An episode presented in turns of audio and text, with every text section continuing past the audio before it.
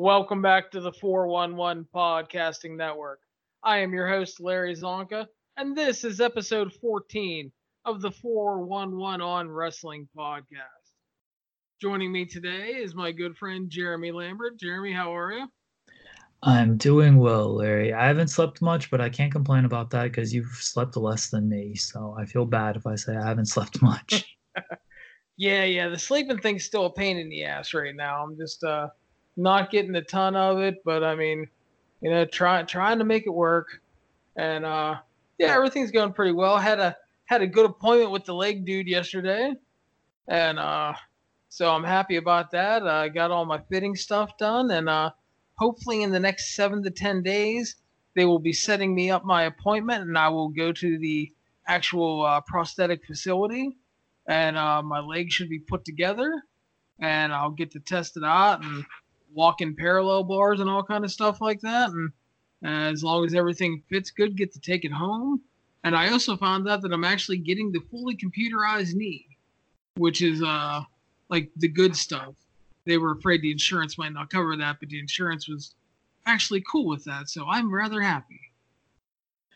I'm happy that you are getting the knee and the leg finally. I'm excited that you're getting out of this wheelchair because I know it is hell having to sit in that wheelchair and watching all the wrestling that you do and covering everything that you do. I mean, even just sitting at a computer desk is hell, or in a computer chair. So I can only imagine what the wheelchair is like. I'm glad you're getting your leg and you'll be up and moving around again. I'm excited for you and the family. Yeah, I'm excited. So you'll be able to get out of the house better and hang out with the girls and stuff. So yeah, that's the good news for me this week. And, so today, Jeremy, we are going to break down and preview three shows for the weekend. It's a pretty busy weekend. We have the NWA Crockett Cup on Saturday, the Impact Rebellion pay-per-view on Sunday, and then on Monday, the New Japan Pro Wrestling Hino Kuni show. And we're going to talk about those today, and we will start off. Let's go in order. Start with the Crockett Cup, the return of the Crockett Cup to the Charlotte area, technically Concord, but the Charlotte area. And we're having the full tag team tournament and several title matches. And we start off in Block A with the Briscoes versus, and yes, I'm not joking, the Rock and Roll Express. I can't wait for this match. I love the Briscoes. I think they're one of the more underrated tag teams in wrestling history, honestly. When you think about the Briscoes, you know, you don't always put them up there with the top teams in wrestling, but they've been around forever. They've had so many great matches, so many great stories in ROH. They probably don't get the credit they deserve because they've been in ROH pretty much their whole career, but they're fantastic. I love them. And then the Rock and Roll Express, I mean, if they're going to give you half of what they gave you at Janela Spring Break, then we're in for a good night of wrestling between these two teams. Yeah, and that's the thing too, because that match with LAX over Mania weekend, it showed the boys still had a little get up and go. You had Ricky Morton doing fucking suicide dives and Canadian destroyers, and add on the fact that they know how to tell a story, and the Briscoes are great. Plus the fact that the Briscoes are not only great, but they have like a big respect for tag team wrestling. So they're probably marking out, in all honesty, facing the Rock and Roll Express. So yeah, it probably will be a lot of fun. And I think the Briscoes will go ahead and take it and move on. Although I'm sure you could technically make the argument for the Rock and Rolls moving on for a feel good moment and the throwback to the Crockett Cup. But yeah, I think that it's more of a special attraction. Yeah, I would imagine that the Briscoes are winning and moving on, but I mean, the Briscoes aren't losing anything if they just lose to the Rock and Roll Express. Like, it's a tournament match. Because the NWA isn't like a show that, or a company that runs big time shows or has weekly television or anything like that. Like they run events I guess, quarterly at this point, but there's not a whole lot of canon to their shows. So you can have the Rock and Roll Express win and it'll be fine. But I would imagine that the Briscoes still end up winning. Yeah, and I don't think there's necessarily a problem either way. And again, if they win and get like kind of the miracle win, it's a nod to the old school Crockett Cup and the NWA territory they're running. So yeah, I wouldn't have a problem with it, but it'll be interesting, to see what happens. Second A block match is Kojima Nagata from New Japan versus PCO and Brody King. It'd be cool to see Kojima and Nagata over in the States and in this tournament. I know they were supposed to come for the New Japan shows earlier this year, but they had a bunch of visa issues, so they weren't able to make it. So it's nice that, assuming they make it for this one, I haven't heard anything otherwise. So it's nice. I guess they were here for the Madison Square Garden show, so I assume the visa stuff has been taken care of. So it'd be nice to see them in this tournament. And then Brody King and PCO, I mean, they've had a good run in ROH. They were the former champions before losing the titles at Madison Square Garden. And again, PCO just keeps on trucking. He's supposed to face Taven for the title coming up pretty soon. So yeah, it's the Crockett Cup is just a nice blend of just so many different people you wouldn't think would kind of come together for a lot of the stuff. You got guys from the past, guys from the future, as we'll get into, and then like guys from the really, really far past, and then some current stars as well. So I'm not like super high on like the work of any of these four guys. Specific, I mean, some of them are much older, but it'll probably be a short little match. The crowd will love it because everyone just loves PCO. I don't think this is the match where PCO takes a big bump, but I could be wrong because that's a crazy man. Yeah, you can't rule out his craziness, but it was originally going to be Kojima and Tenzon, but Tenzon is out with a knee injury, and with all due respect to him and his creepy fucking ankle, like Nagata's a huge upgrade. So, and even at 51, Nagata is still having great matches and delivering. So yeah, I'm looking forward to it. I'm glad that they're coming in for it, and both of them are working the War of the Worlds tour too. So it'll be I'm excited to see more of the dads. They're getting some singles matches on that tour as well. So yeah, it's gonna be good times. I think it'll probably be good. You know, it'll be the dads like to throw and have hard-hitting matches still, and PCO and Brody King, I'm sure, will oblige. And like I said, I'm sure the crowd will be into it well. And I think PCO and King win to set up a rematch with the Briscoes in the semifinals. That would seem to be the likely scenario. But again, because none of this stuff is like canon or anything, you know, get a little crazy. Let's have PCO and Brody King against the Rock and Roll Express, or the Briscoes against Kojima and Nagata. I can just see Ricky Morton's reaction to PCO, like, get the fuck out of here, man. That's we'd have like three guys over 50 in that match. That would be, for all the complaints about these WWE using the old guys. Just kidding. But again, like, get a little weird. Why not? Yeah, and that's the thing too, because it'll be interesting to see how, like you said, like how canon like the NWA wants to keep things, and or if they just want to totally go outside the box. So yeah, there's a lot of variables to play with, which could make the show really interesting. So we'll move on to Block B. We got Flip Gordon and Bandido versus Stuka Jr. and Guerrero Maya Jr. from CMLL.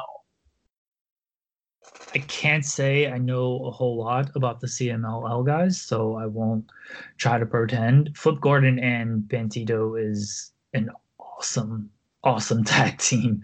I would imagine, like, if I'm just looking at things, they would probably be my pick just because, you know, They're not a regular tag team. They're actually facing each other on the War of the Worlds tour, but they're two guys who are really popular right now. And if you want to kind of make waves with this Crockett Cup, like you put over Gordon and Bandido, and it's like, oh, you kind of just, you gave these two guys a pretty big accomplishment, even though they're not an actual tag team. But I would imagine that Gordon and Bandido end up winning just because they're the more well-known team and you want to see more of them. And again, I would probably have them just face the Briscoes in the finals, give those guys as much time as they want, and let them go to work. But I really like this Gordon and Bandido team.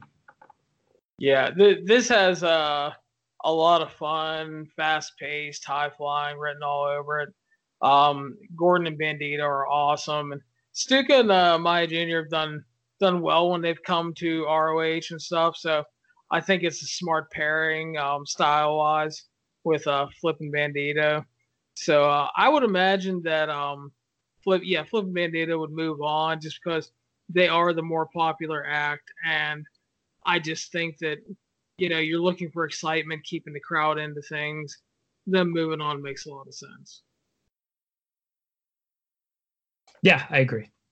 So next up in Block B is Jax Dane and Crimson, who had a short Impact run, versus the winner of a wild card battle royal, which, you know, talk about kind of going outside the box, just like these two big motherfuckers and some other guys. I mean, who knows on this? Jax Dane and Crimson seem to be actual NWA people, so there is that. I mean, I wouldn't have Jax Dane and Crimson go too far. And yeah, who knows who the other people are, so it's kind of tough to really preview this match because you don't know half the competitors in it. I feel like Dane and Crimson probably end up winning because, again, these are two guys who sort of have a history with the NWA while everyone else is, you know, New Japan, ROH, CMLL, I guess the Rock and Roll Express or NWA, but no one is really like these guys are NWA, while Dane and Crimson have wrestled on plenty of their shows. So I don't know. Depending on who the other two people are, there's not much hope for this match, honestly. Yeah, I think it'll probably be a short match with them kind of steamrolling whoever they get to face. And yeah, they are the NWA team in this, so I believe they will go far, if not win the whole thing. So then we go to the Block A finals, which I think it's going to be the Briscoes versus PCO and Brody King. So what are you thinking is going to happen? Again, probably is the way they're going to end up going. I'd like to see him just get a little crazy and go Rock and Roll Express against PCO and Brody King. Yeah, I mean, it'd probably be kind of fun, but I can just only imagine Ricky Morton's fucking reaction to PCO. Because, like, if you hear stories from Brian Alvarez and Tom Lawler when they were trying to talk to them about what to do, and they were just like, yeah, we ain't doing any of that shit. You know? It's like, and I could just see PCO going, what I'm going to do is lay you on the apron, and then I'm going to fly on with the senton, and Ricky Morton like, fuck you, man. Yeah.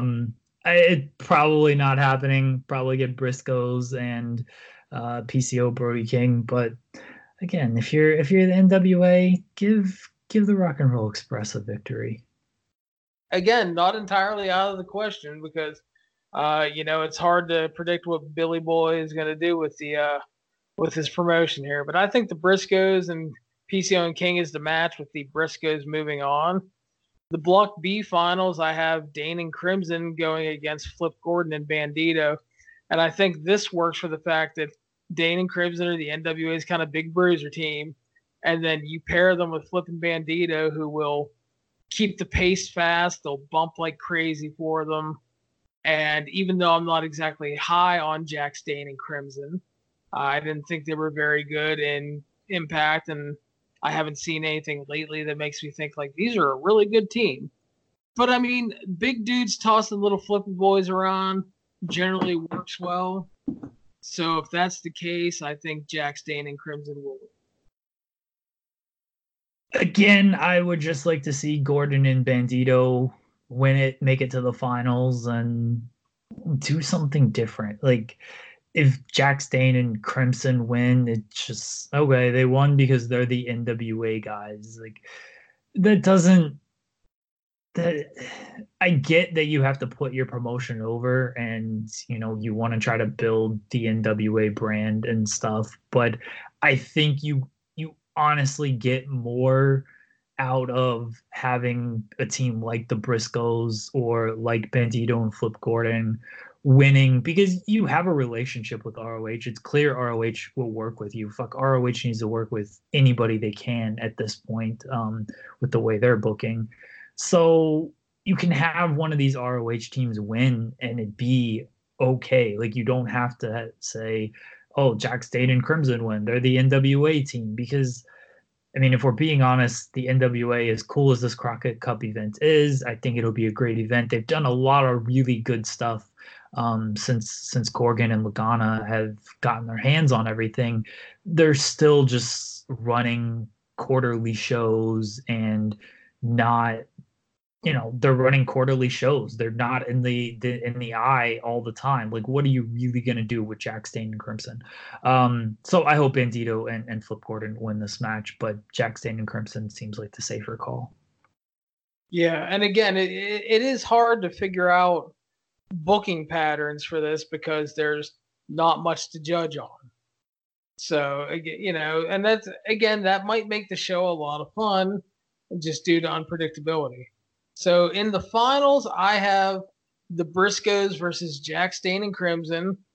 And again, while I'm not high on Dane and Crimson, I think that if the goal is to put them over and have them win, the best chance of them having anything near a very good to great match is the Briscoes, just because the Briscoes are so good. And this is where you can put over Jax Dane and Crimson, because you have them beat the mysterious team. You can sell it as, oh, look at them, they didn't have time to prepare, they didn't know who they were wrestling, and they still won.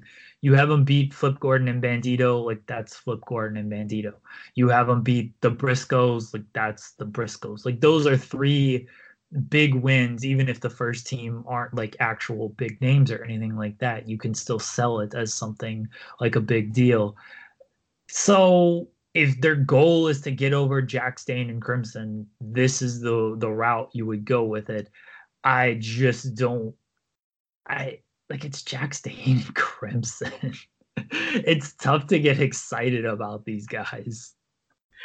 Yeah, I mean, I'm not going to argue with you at all, man. It's just I mean, I don't know. If I'm the NWA and you're putting on a show like this, I mean, I think you put your guys over. You know, I mean, you're lucky to have New Japan and CMLL and ROH working with you here. And, you know, you're putting on a pretty good-looking show overall. The card looks good. And I just, yeah, I mean, I think that would be the goal, was to put them over. But, I mean, we'll see. I wouldn't, I mean, if it is the Briscoes and them, I wouldn't totally rule out the Briscoes winning, just because they are the Briscoes, and you can say, like, hey, we had the 10-time ROH tag champions win our tournament. I mean, there's nothing wrong with that. So, but yeah, I mean, I think Dane and Crimson probably win. I'm not going to say I have high hopes for it, but I mean, we'll see what happens. It's Jax Dane and Crimson. I don't have any more commentary to offer than that. Like, if they win, it's just like, it feels like a missed opportunity if this is the team you go with, even though theoretically it does make sense simply because they are the only NWA team in the match. But if you're the NWA, you've got to be thinking of what gets me more kind of publicity than what makes sense for our company that doesn't run a ton of shows. Yeah. So we will see what happens. And the first major change on the card is the NWA women's title match is now for the vacant title, as Jazz vacated the title. Varying degrees of reports. Some say it's a family issue. Some say it's a health issue. And so she vacated the title after an over 900-day run. And we are now getting her original opponent, Allison Kay versus Santana Garrett, both former Impact stars, both former Mae Young Classic competitors. And we will be guaranteed a new champion here, Jeremy. Probably a better match. No offense to Jazz, but she's kind of getting up there in age, and I don't think she was ever like the greatest worker in the world. I like Santana Garrett. I do think she's a good worker, and Santa's fine as well. So it should be a good match. Jazz, I don't know if it's health or personal. Either way, I hope that things work out for her and she's back. It feels very anticlimactic that she had this like 950-day title reign, and then she just like vacates the title the week before the event. You can throw out theories if you want to of like, well, she was going to drop it and she wasn't happy about that. And so she was like, screw it, I'll just vacate it. I don't know Jazz's reputation, what it is nowadays. I know what it used to be. So the timing of it is very questionable, I will say. But if it's personal and health issues, I hope everything gets straightened out with her. And she's able to return, and she's able to, get her rematch, because I'm sure Sienna and I guess in this case just Sienna, because she would have been facing Jazz. I'm sure if Sienna wins or if Santana Garrett wins, like they probably want to beat the champion, beat the girl who had the title for nearly 1,000 days. So I like this match better than I did when it was with Jazz. I feel like Sienna probably ends up winning just because she was originally scheduled for the match, and Santana Garrett is a very late replacement, but we'll see where they go with it. Yeah, I will agree. I think it will probably lead to a much better match. I mean, I've seen some Jazz matches over the last year or two, and they aren't bad, but I think Santana Garrett is a much an upgrade for sure. And I don't know what the problem is. I still wonder, like, I look at her and I keep wondering why she isn't signed by Impact. I mean, she had a shitty run in TNA because the booking was horrible, but WWE, Impact, someone is an ROH to try because their division sucks. I mean, I just don't understand how she's still a free agent, But anyway, everybody else is lost, independence gain. Should be at least a good match, I would imagine, and I think Allison Kay wins the championship. I thought she was going to win anyway, and like you said, late replacement. I mean, they could flip the script with the late replacement thing, but I don't think so. But yeah, probably a good match and probably a better match than what we were going to get. Yeah. It should be good. Next up, we have title matches to close out the show. The NWA National Championship champion Willie Mack defending against Colt Cabana. Willie Mack won the title back at NWA 70 and has held the title for over 170 days. He's made some defenses on ROH TV and such, and he's had a really good year between ROH TV and Impact TV. And then you got Colt Cabana, former NWA champion of the world, and so he makes sense as a challenger. And Colt's still a lot of fun. He's coming off his New Japan Cup run. He looks re-energized, and I think we will have a really good and fun match here. What are you thinking? The piece of snake shit, Colt Cabana against Willie Mack.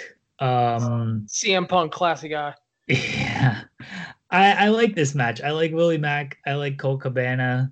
As you said, Cabana's coming off a nice little New Japan run. He's always...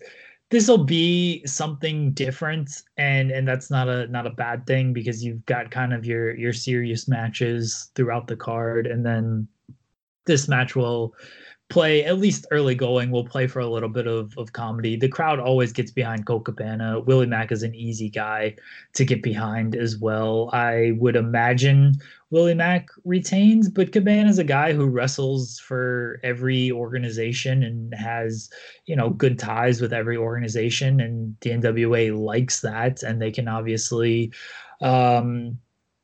parade Cabana around to different promotions, have him defend the NWA title or the national title on various promotions, much like they do with Willie Mack. And, you know, Willie Mack's also got under TNA contract.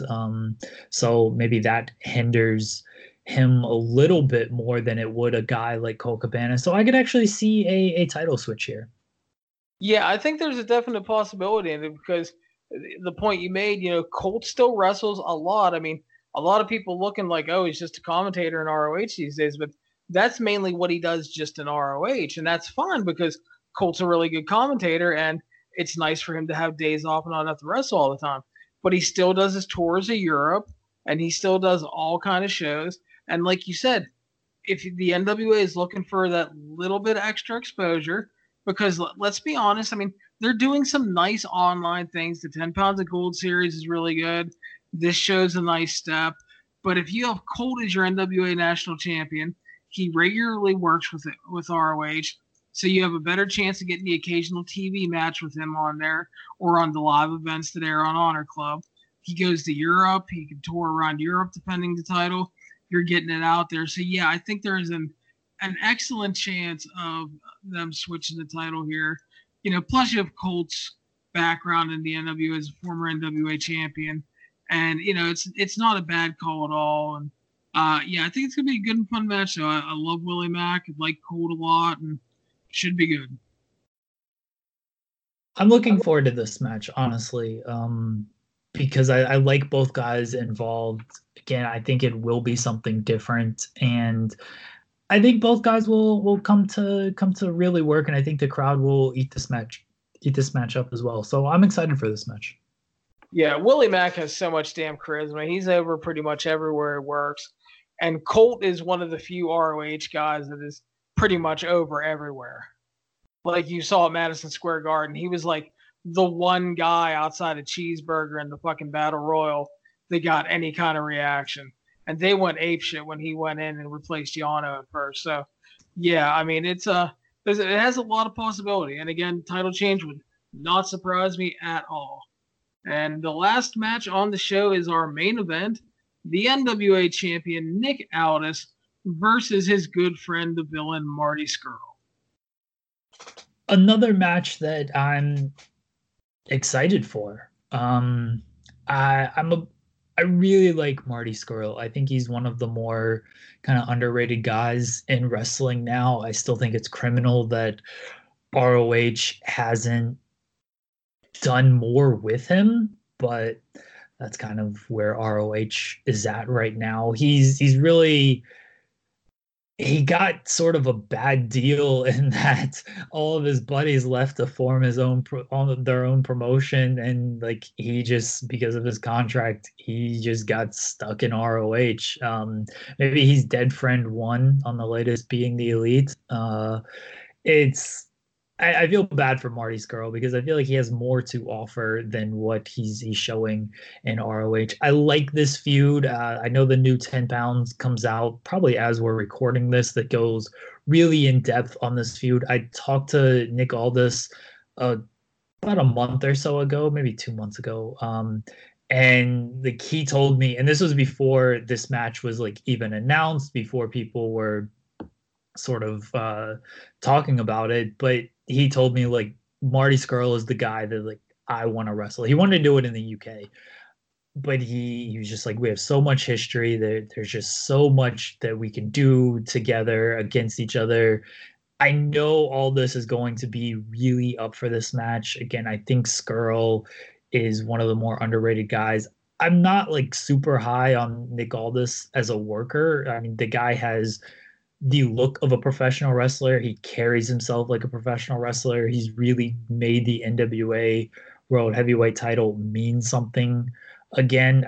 But bell to bell, he works sort of the WWE main event style, and that's that. And I don't think there's an issue with that, but nowadays in wrestling, people just want more out of their wrestling, and Aldis isn't always the guy who's going to bring that. But I still think this will be a good match. I would imagine that Aldis wins because Scurll is going on to Best of Super Juniors and it'd be a good, you know, good promotion for the NWA if they have their champion compete in this tournament. But then you have your world champion competing against super juniors and losing matches, and it just, the optics of that probably don't look all of that great. And Scurll's not a long-term guy anyway, simply because I imagine he's in AEW by the end of the year. Yeah, and let me pick up that name you dropped there with Nick Aldis. And, the feature comes out tomorrow at 11. If you're looking at all, this is really great. I asked him for 15 minutes and he ended up giving me like 45. He's a very insightful guy. Like, he's very well spoken, and he understands the business very well. Again, he's not my first choice is like, oh, I'm going to go out of my way to see a Nick Aldis match, but I can't say a bad word about him as far as just his generosity and just the way he carries himself. So yeah, I'll keep name dropping Nick Aldis there. Yeah, no, that he's also actually a hell of a commentator too. He's done really good on the ROH shows. Yeah. And he's a good talker, and he's done a lot of good promos, and the 10 pounds of gold stuff when they were building like him and Cody, he did a lot of great work in that. So yeah, he's not the top of my must see match list or anything, you know, but I like Nick well enough. I still think he has a lot of potential. He kind of tries to work that old school NWA formula. My issue here is I like Marty a lot too, and I agree with Best of the Super Junior coming up. Him winning is highly unlikely. I just hope that, because like ROH has done this with Marty, and then you had All In with the Okada match and stuff. I hope they don't go too long, because big Marty matches in the U.S. have a bad track record of going too long. And to whereas like you see some of the stuff he's done in Japan, like, you know, he had that match with Ospreay last year that was like, I think 16 or 18 minutes. It was fucking excellent. And it needs to be more Tombstone and less Wyatt Earp. You know, do all the stuff everybody wants to see. Tell a good story. Get in, get out. Not every main event, and I say this about New Japan too, not every fucking main event needs to be over 30 minutes. You know, so it doesn't. So, but yeah, hopefully you got friends working together. You know, they're both looking forward to the match. And friends have a great tendency of not only working well together because they're friends, but they also know that they're probably going to kick the shit out of each other a little bit. And, you know, lay it in, make it look real, and hopefully everything goes well. And I hope we get a really good main event. I think they can tell a good story. And, you know, leading in, they're going to tell the story on 10 pounds of gold. And hopefully the match can deliver as well as that. Yeah, I don't know, like, I agree with you on the match going too long, because all this isn't a long match worker, and Scurll, his longer matches can definitely drag and be unnecessary. But it's the main event, so you just figure, oh, well, it's going like 20 minutes or so. I hope they're a little bit smarter than that, but I guess we'll see. They've got to somehow. I think the biggest goal for this match is, I think it'll start pretty hot because of just the history between the two men. They've got to get people to believe in Scurll, because I mean the writing is pretty much there that Nick Aldis is winning. So if they can get the fans believing that, hey, Marty Scurll might actually win this match, then they've accomplished the goal. But yeah, don't go too long. The action before all of this will probably be, I don't know the card order or anything like that, but there's enough ebbs and flows of this card to where people should be excited for this main event. And like you're the NWA, go 2.5-3 hours. I think it's been kind of proven that this is the good length for a pay-per-view event, 2.5-3 hours. You don't need to go any longer than that unless you are like New Japan and you can just turn out a bunch of banger matches, one right after the other. So I agree. I don't want this match to overstay its welcome. Yeah, and hopefully they keep that in mind. Real quick before we move on, I want to remind everybody that you can subscribe to the podcast on iTunes, Stitcher, Spotify, Google Play. We are also on YouTube and the 411 site. Make sure to subscribe, and if you have a chance, share us on social media, and make sure to leave a 5-star review on iTunes and help get the show out to more people. So we're going to move on to Impact Rebellion. It's Wednesday as we record. We don't have a full card, but we have the top 6 matches, and the card looks really strong. I'm not sure what else they'll add at this time, but I think that they've built a good card so far. Jeremy, we start off with Tessa Blanchard versus coming out of retirement Gail Kim. I'm looking forward to this match. We're both pretty high on Tessa Blanchard, I think. She is someone you should be building, like, not just your women's division around, but honestly, like, your company around. She is someone who, another person who just carries herself like a star, acts like a star, looks like a star, wrestles like a star. Like, she has everything you would want. And I guess her attitude issues are fine. Impact doesn't seem to have a problem with them, so I would assume things are good there. And Gail Kim, you know, it's been a while since we've seen her in the ring, but she was definitely one of the best during her generation. It's one match. I would assume she can get up for this match, especially against someone like Tessa Blanchard. They've built the storyline really well. Like, there's some actual heat to this feud as well. I'm looking forward to this match. Honestly, this is probably, outside of the Full Metal Mayhem match, this is probably the match that I'm looking forward to the most on this card. Yeah, definitely. I think it has a lot of potential. And, you know, Gail was really good, and she's had some time off. And I think that, like you said, I think she will be up for this match. Tessa's been really great for Impact. You know, again, like you said, you know, there's been the alleged attitude issues in the past, but she's been a strong and consistent performer, and I haven't heard any issues with her in Impact regarding that. So, I mean, hopefully, I think it might just be a growing up thing, and hopefully she's, you know, just growing up and stuff. You know, I like Gail Kim a lot, but the one thing I have really disliked in the TNA Impact history is there's so many times that when they should be building the division, they went back to Gail way too many times. And I think as long as this is a one-off thing, and I kind of hope it is, I hope it's a one-off thing and Tessa just beats her. Because like you said, you should be building around Tessa and some of the other women. And I would just let them have a great match, let Tessa win. And then my idea is if you're building towards Slammiversary, I think you build towards Tessa Blanchard and Jordan Grace. I would be building towards Tessa and Grace as well. We will see if they do that. I agree with you that they'd like to go back to Gail Kim too often throughout their history. I feel like things are different nowadays. They know that Gail Kim isn't going to be there, like, as a regular. I mean, she's there, but she's not in the ring as a regular.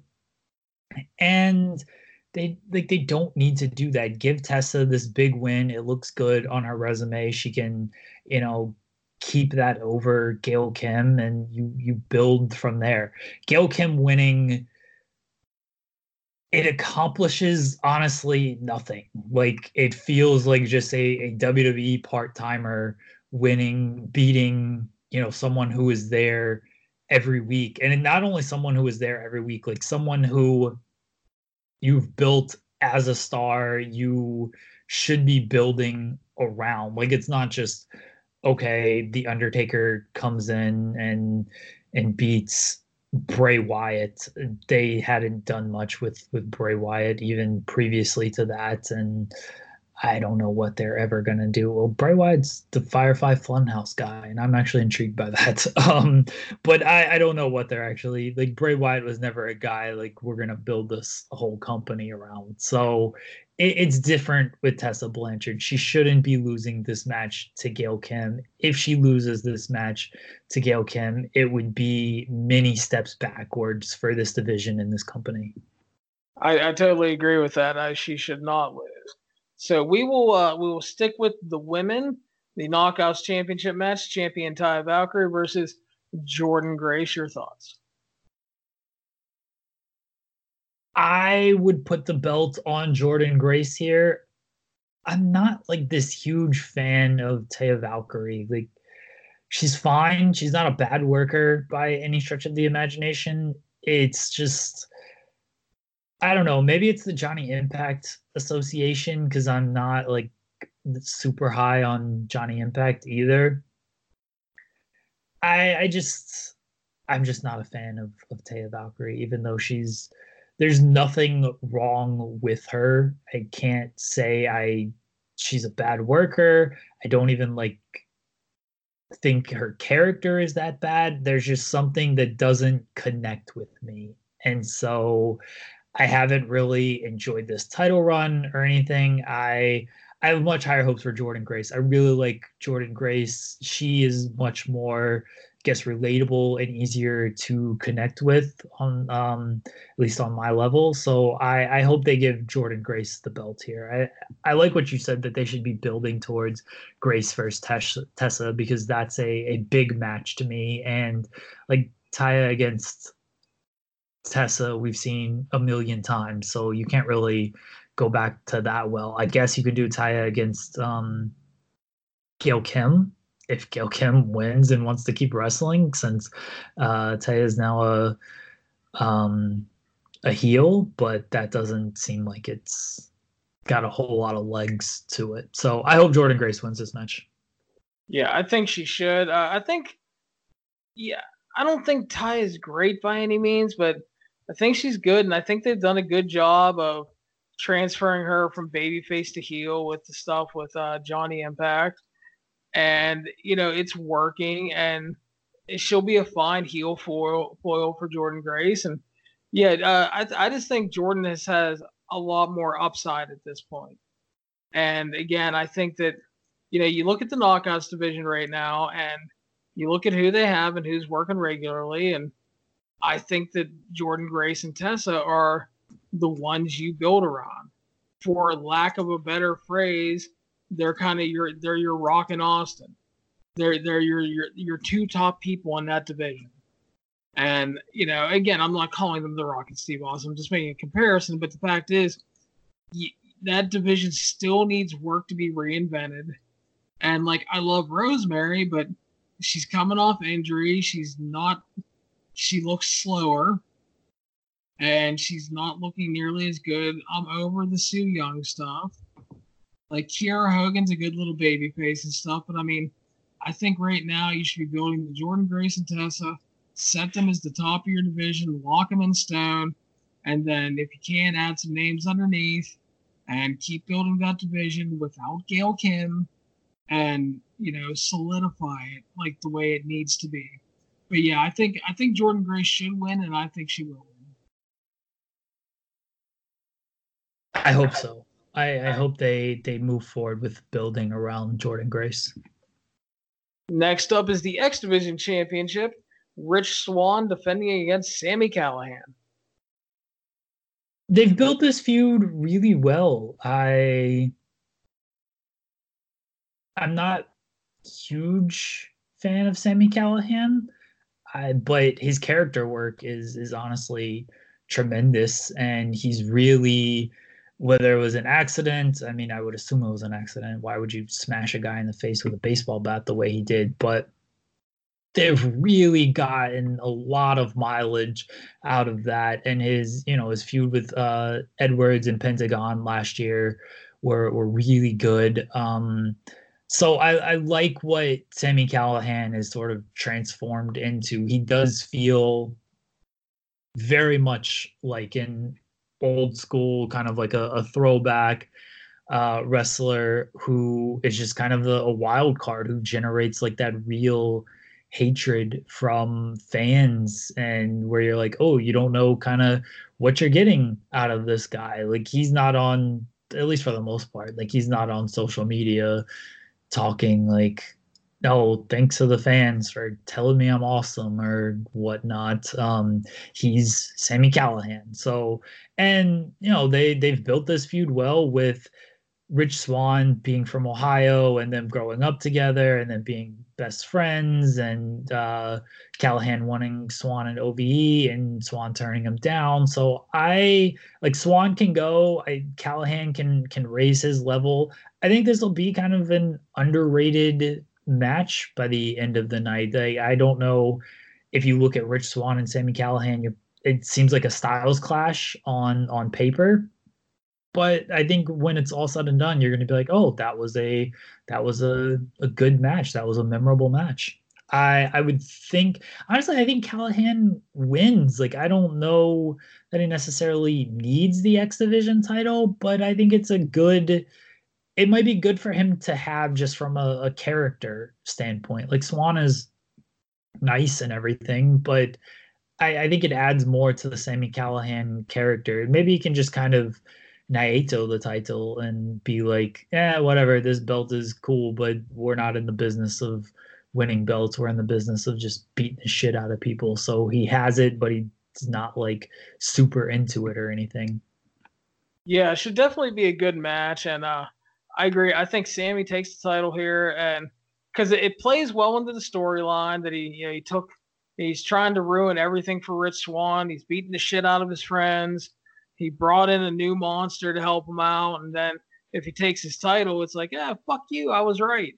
So, I can definitely see Sami winning, and I kind of think he needs to, because OVE has been really good overall and consistent for the company, but it feels like they've had a lot of failures for a long time now. And I think that maybe Sami with the X Division title can give them a little bit of a boost and maybe turn things around. You got the Heater and Madman Fulton with them, and then you got the little minions and the Chris who can maybe go back into the tag ranks and everything. So, I mean, we'll see what happens, but I would go with Sami winning here as well. And probably should be at least a very good match, and, depending on how amped up they are and everything, it could be even great, because both guys have delivered well on pay-per-view for the company. Agreed. I like this match. I like this build, and again, I think by the end of the night, you're going to be like, that Rich Swann Sami Callihan match was fantastic. And a match I know we're both greatly looking forward to: Full Metal Mayhem, the tag team champions, the Lucha Brothers, defending against LAX. I'm excited for this one. We think we both like all four of these guys. They've done a really good job just continuing this feud. They've had some great matches on television in the past. I can't imagine this match sucking. Like, all of these guys are gonna work their asses off. You give them this kind of the smoke and mirrors to go on top of it, with all of the weapons, and I can't see this being a bad match. I think LAX. I think the Lucha Brothers retain here. They keep the titles, but I'm just looking forward to seeing what these four guys come up with in this match, because I think it's going to be great. Yeah, I am greatly looking forward to this. I mean, they've had great regular matches, and now you're giving them carte blanche to use whatever the fuck they want. Pentagon and Phoenix, as shown in Lucha Underground, like to get nuts. They will bleed if they have to. They will let dudes rip their masks open, and they will just bust ass. LAX both teams have honestly just had great runs the entire time they've been in the company. A lot of great matches, a lot of great performances, and the feud has been built really well since just before January. And it's gone on really well, and it's you're culminating a story here in a big stipulation match with high stakes and the titles on the line. Simple pro wrestling storytelling, we appreciate that, and it's all kind of gone according to plan. I think it's worked out really, really well. I don't see the feud ending here, but I do see LAX taking the titles back, and they will probably continue issues, and I would imagine rematch at Slammiversary probably, but I think we'll see another title change here. So you think they're going back to LAX here? I think they will. Okay. I mean, I can see it. Like, LAX seemed to be you know, Pentagon and Phoenix are definitely going all around the world, and they could end up in AEW as full-time guys by the end of the years, while LAX are pretty much staying in Impact, at least for the foreseeable future. So I could see LAX taking the titles here, and you keep building the division around them. It just feels like Pentagon and Phoenix haven't had quite the run that they deserve with the belts, so that's why I think they retain and maybe lose them down the line at Slammiversary to someone else. LAX doesn't necessarily like need the belts, in my estimation. Like, you can always go to LAX, whereas Pentagon and Phoenix, I think they just need more of a little bit of run. But we'll see. This match should be great. Yeah, and I think you can go either way, and it wouldn't really disappoint a lot of people because this match will probably be the best thing on the show. So that takes us to the main event. Champion Johnny Impact defending against Cage with Lance Storm as the special referee.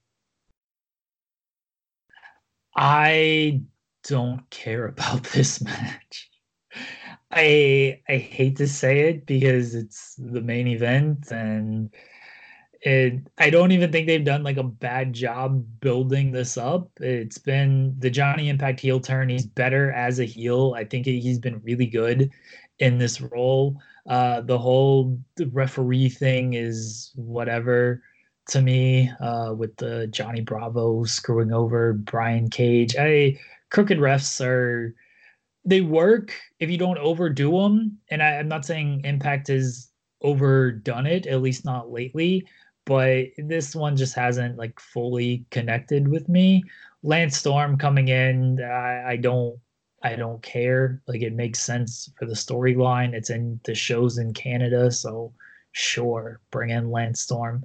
But we've talked about it in the past, like Brian Cage in Impact, just I'm not really a fan of him. He hasn't done anything for me in Impact. Like, he feels like White Moose, and that's not a compliment. It's just a guy who has the look, who should be better. His charisma is there. He looks like a guy who should carry the company. He can go in the ring. Like, he's got really great athleticism, especially for a guy his size. And yet for some reason, like the full package doesn't work completely. And like their last match wasn't that good. It had the sloppy finish. I'm not up for this match. I hope they surprise and they deliver, but my expectations aren't high for it.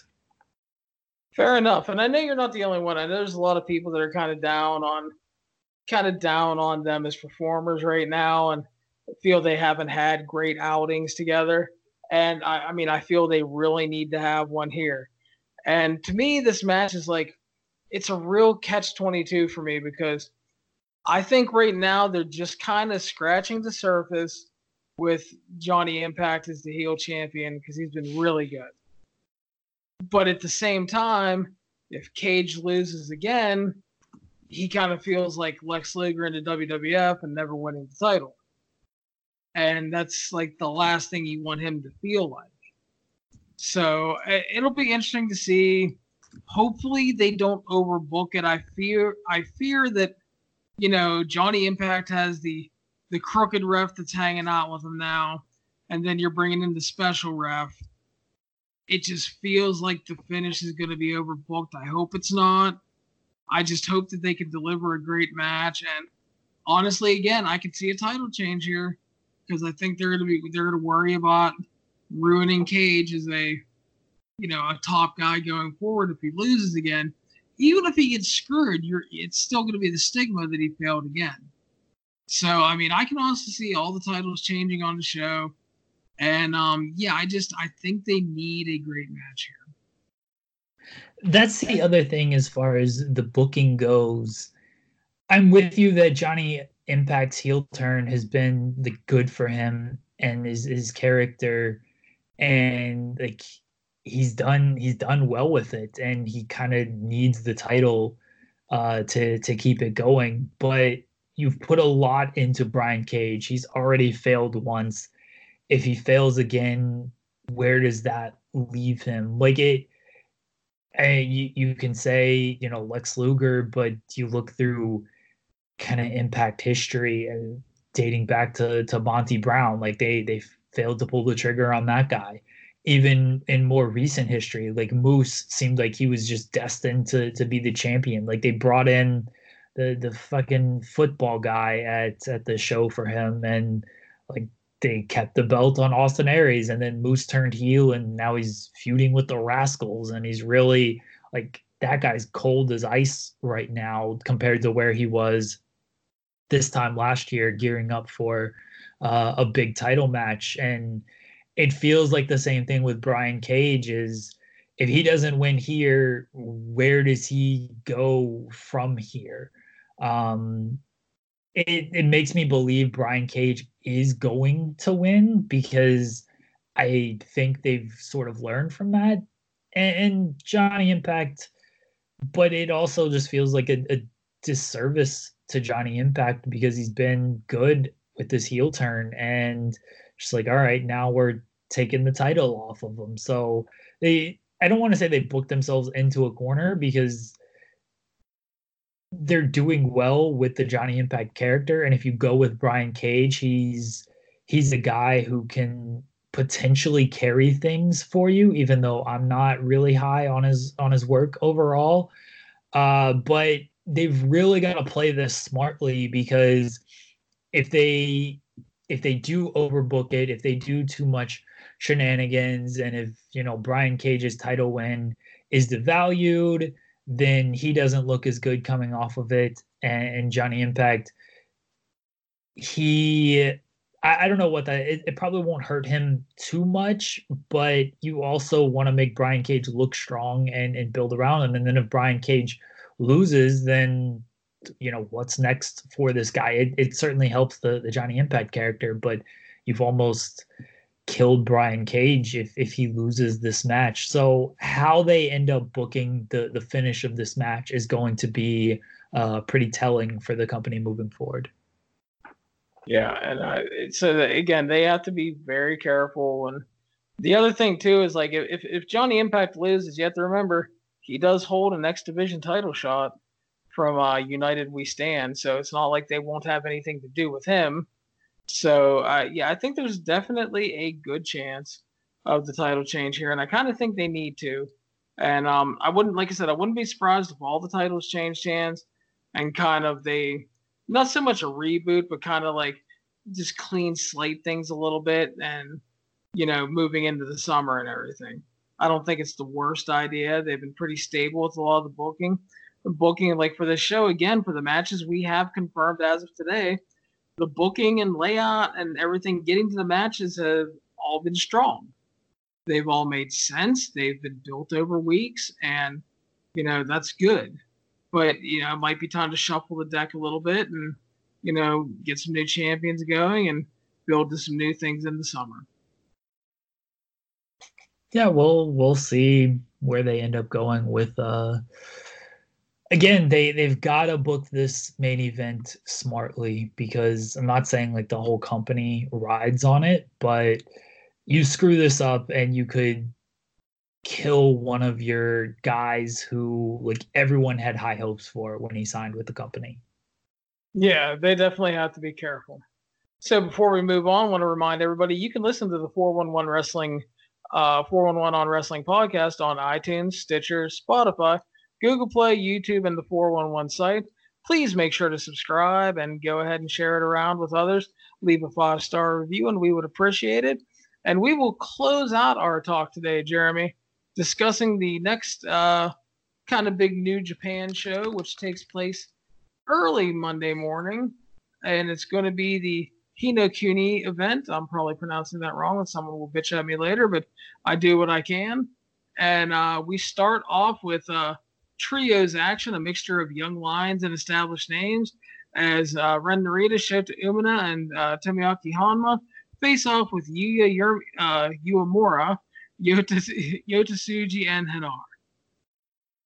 The dads, I'm sure, will win. I guess it's not even quite the dads.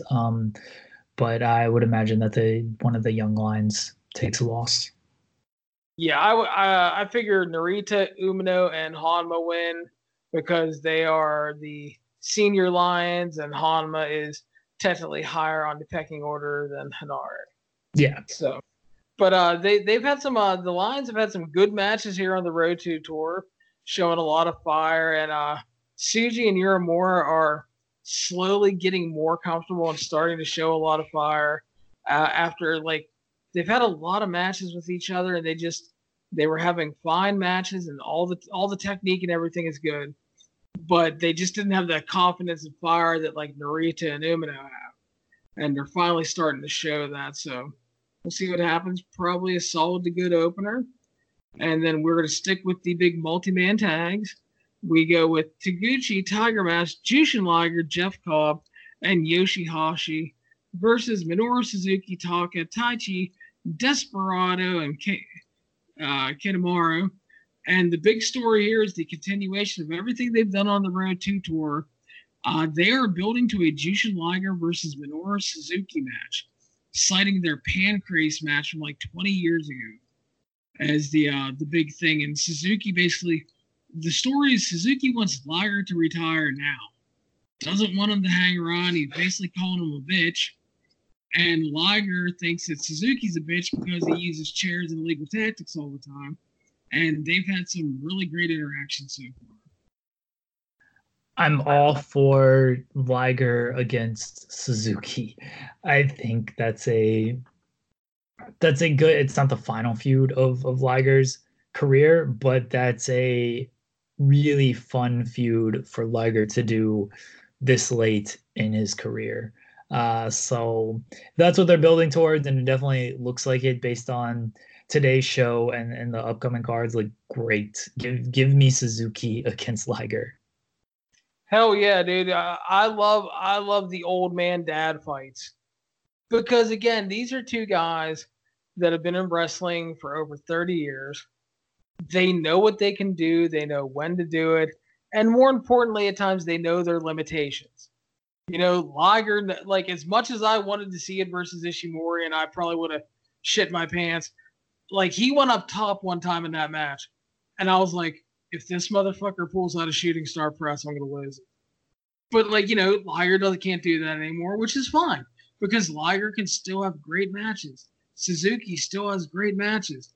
And it's just I'm sorry, I mark out when they're beating the shit out of each other and the opponent starts laying into Suzuki and that evil motherfucker just smiles at him. It is the most terrifying thing in the world. But, yeah, I'm all for that feud.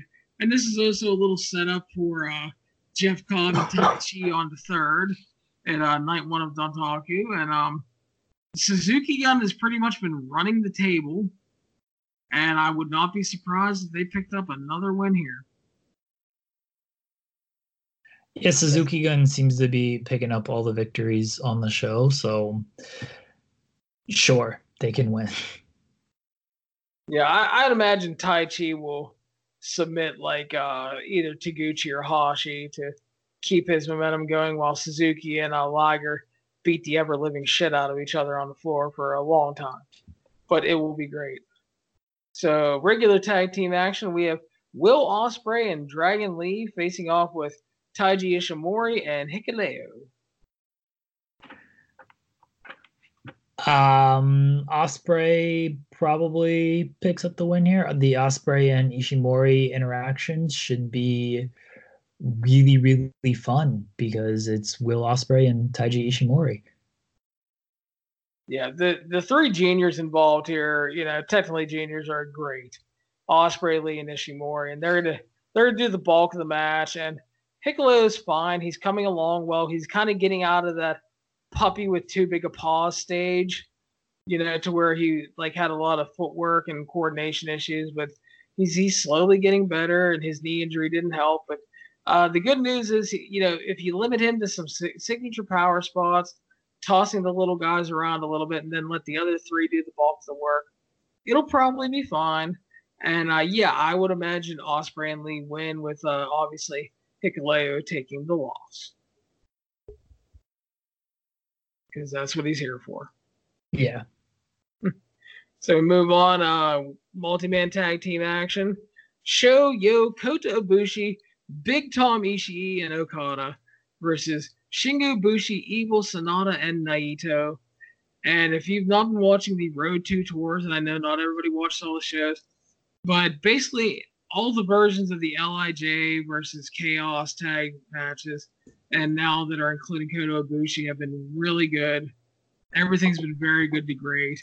And again, you're building to Evil and Ishii and Okada versus Sonata. And this will take place after the junior tag title match between Roppongi 3K and Shingo and Ibushi.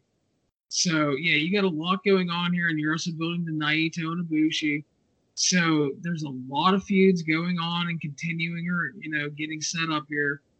And again, I'd be shocked if this wasn't another high-quality match because they've all been really good on the tour so far. I would assume that LIJ wins because I feel like they've won every match on this tour. So maybe they go with something different. But yeah, this is more about sort of match quality and keeping some interactions and some feuds alive. Yeah, and that's the good thing about like the Road 2 shows. Like first couple shows were really average, and it's been a lot of variations on the same matches. But the last couple shows really picked up well, and we've had some really good wrestling. But they, most importantly, the goal of the Road 2 shows are to build to these bigger shows and the big matches coming up. And they've done a really, really good job doing that so far. So we'll move on to, we got some singles action coming up here. Mikey Nichols versus Bad Luck Fale. No. Mikey Nichols hasn't impressed me all that much in his New Japan run. And I mean, Fale is kind of who he is. Keep it short. I don't care who wins. I want this thing to go like 2 minutes, and then whoever wins wins. Yeah, Nichols has been fine. I keep kind of waiting for him to have a breakout performance, and it hasn't happened yet. And highly doubt it's going to happen against Bad Luck Fale. And the other thing is like Fale just lost the U.S. title match, and they love him. Every year we see the Bad Luck Fale annual push toward the title. He picks up a win in the G1 over someone he really shouldn't be beating.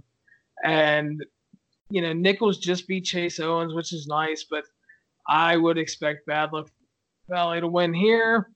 And, you know, I guess, quote unquote, start heating him up for the big G1. Can't wait. I know. It's like, whoa. It's like, yeah, it's like, I like Mikey Nichols and all, but like, I don't know, dude. It's just, again, he's not been bad. It's just, he's a guy. And, you know, at least he's not bad. So I'll give him that. Non-title match up next, the U.S. champion Juice Robinson facing Chase Owens yet again. I'm not a fan of them going back to the match. Basically, the gimmick is Chase challenged him again, and it's a non-title match, so if he wins, he can get a title shot. But I've been really disappointed with Juice's U.S. title run.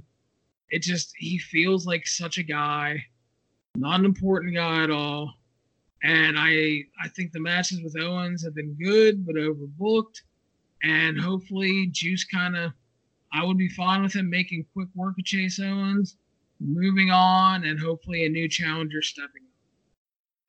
You almost forget that Juice is the United States champion. I feel like he loses more than he wins. I mean, I know he beat Fale and Chase Owens in his last couple of title defenses, but it just feels like this guy loses a lot for being a champion. And New Japan usually does a better job of protecting their champions, but I don't think they truly really care about this United States title. And no offense to Juice Robinson, but he's not a guy that's really elevating it to a new level or anything right now. I I don't have much interest in this match just because we've seen it a million times, and I like Juice, and I think Chase Owens is fine, but like if you're just gonna have Chase Owens win to set up another title match, it's just like, what's the point? If Juice wins and that's the end of it, great, but it should have been the end of it when he beat him the first time.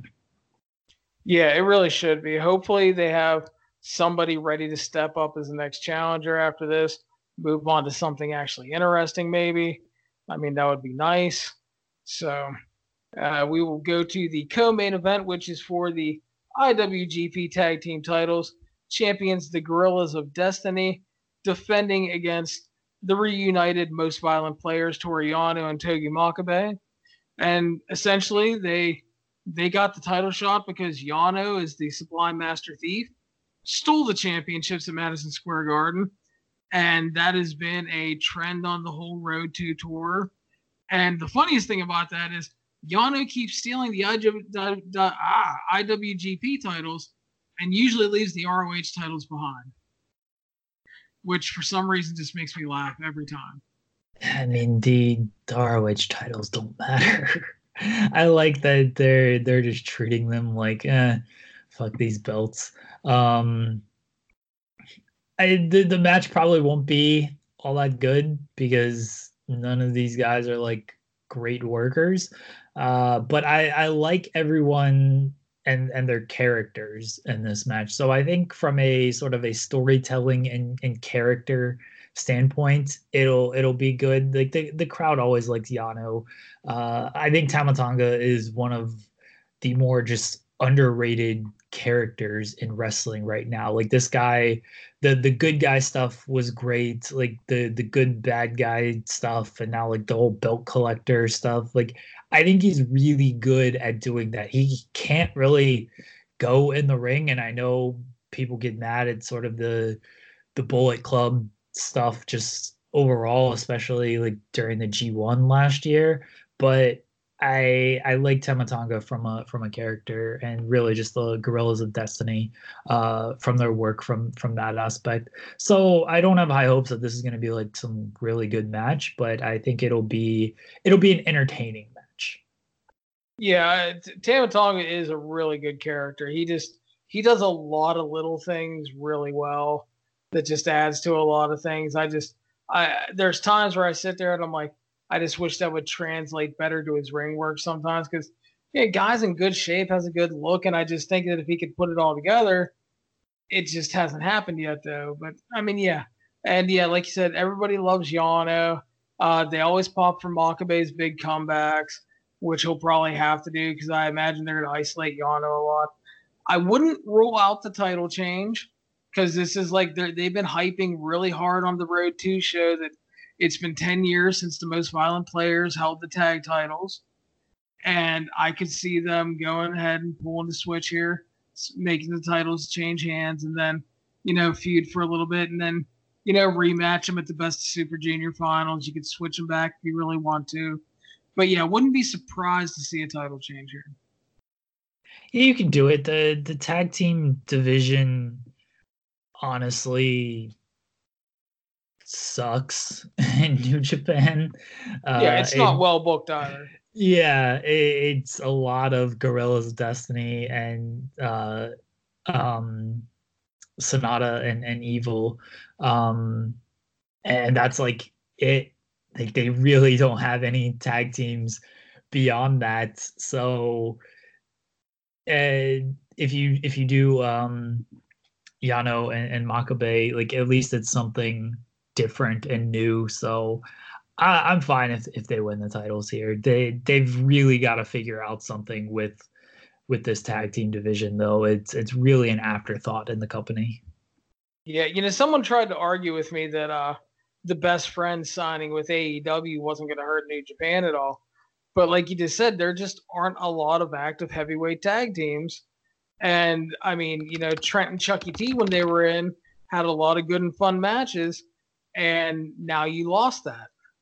So it's just, again, it's not like it's going to cripple New Japan to its knees, but I mean, it hurt the division, and that's not good. But yeah, that's the one thing with New Japan that always bothers me is the the overall lack of dedication and care to both tag divisions. It had like the junior straps trade a lot. And then, like you said, right now, it's basically the Guerrillas of Destiny, LIJ, and now the reunited most violent players. And it's like, who else? That's it. So, I mean, yeah, it's, yeah, I wouldn't rule out the title change. I think we will see it. But, yeah, either way, the tag division isn't going to change all that much. So we move on to the main event, which will be Hirooki Goto versus former IWGP champion Jay White. This feels like a rehab match for Jay White. You've got to kind of heat him up again after losing to Okada. Goto's a guy who has the name, obviously, the history, but is also a guy who just never wins these big matches. So I think the match will be good because I like Jay White. I think I don't know if he's underrated anymore. I feel like people have started to come around and realize, hey, this guy's pretty good in the ring. And Goto can always go when he wants to, and I imagine he will step up in this match. But I'd be fairly surprised if Jay White loses.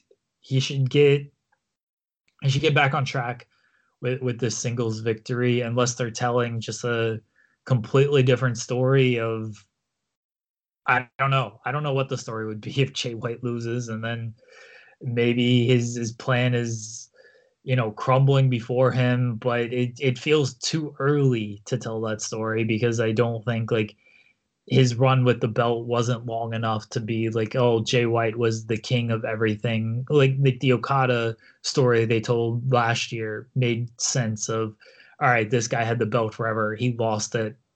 And then he was broken Okada.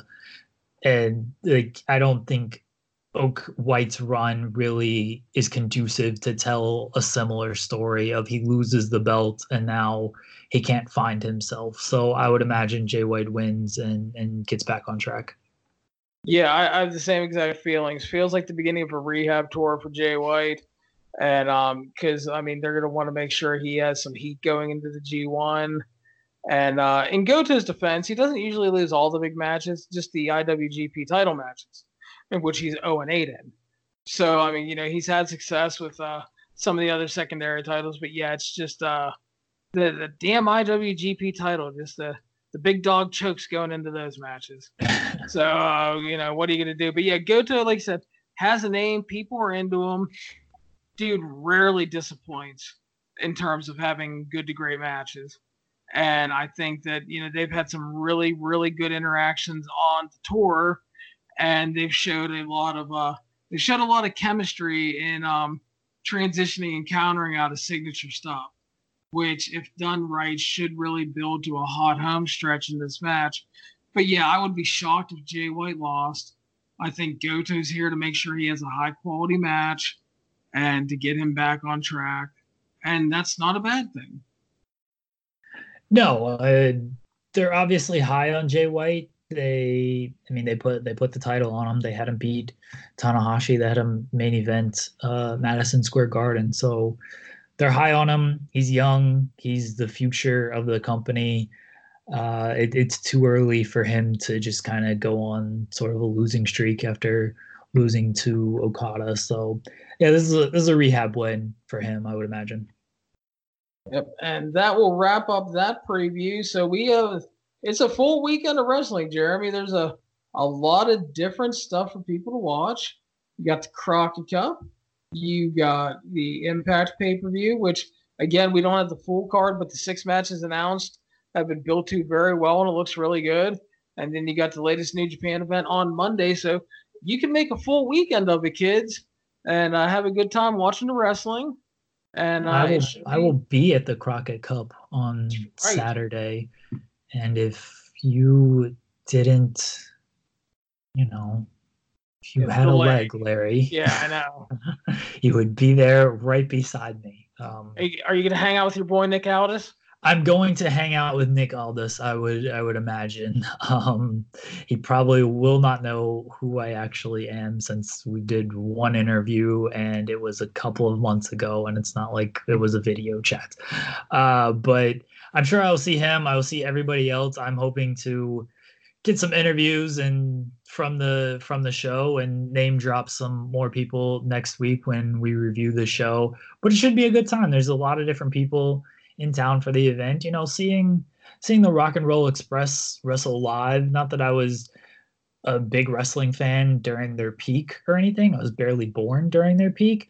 So, but having the opportunity to see them wrestle live is a pretty cool thing, honestly. You know, how many people can say they saw them wrestle throughout in their lifetime, especially when someone who like me was born in 1988. So it'll be cool to see them and to see what the NWA presents. Like, this is a big show for them. It feels like all their shows are kind of bigger events because they just don't run a whole lot. And I mean, they're hyping this as like, we want to take you a blast from the past and all this stuff. There's going to be a lot of legends there and whatnot. So it's a big show for the NWA, and it'll be cool to be there and to hang out with some of these guys and just take in the show. Yeah. I hope it goes off really well for them, because they need a little bit of buzz, and they need something to come off well. And I mean, the show looks pretty good on paper. I mean, it doesn't look like it's a show of bangers or anything, but I mean, I think there's some potential for a good show there. And I think the Impact Rebellion show, again, looks really good. And I really hope that they knock it out of the park, because the transition to this new TV deal and everything, it just feels like nobody talks about that damn company. And there's a lot of good people in the company, and their pay-per-views, you know, minus United We Stand, which wasn't a traditional pay-per-view, it's just an iPay-per-view. But their regular pay-per-views have had a good track record of delivering, and I hope that they do it again, because there's a lot of potential on that card. And then the New Japan show, it's not a major show like the Don Taki shows coming up, but it's a bigger show. It's bigger than the Road 2 shows, and you know, they're going to continue the build and fallout from other matches, and hopefully that will come off well. And yeah, so it's a full weekend. It's a lot of variety. I think there's a little something for everybody. And, yeah, we'll be covering the shows on the site. And then Jeremy and I will be back to talk about the shows next week. And we will break them all down. And hopefully it is a glorious weekend of wrestling. It should be a good weekend. I'm sort of burnt out, but we move on. We persevere. That's right. Well, Jeremy, thank you for joining me as always. I appreciate it. It was a good time to talk to wrestling, and we will, like I said, we will be back next week, and we will break all these shows down. Thank you guys for listening. Remember, you can follow us on iTunes, Stitcher, Spotify, Google Play, YouTube. Make sure to subscribe, leave a 5-star review, and share it around social media if you have the chance. Happy wrestling, and have a good week.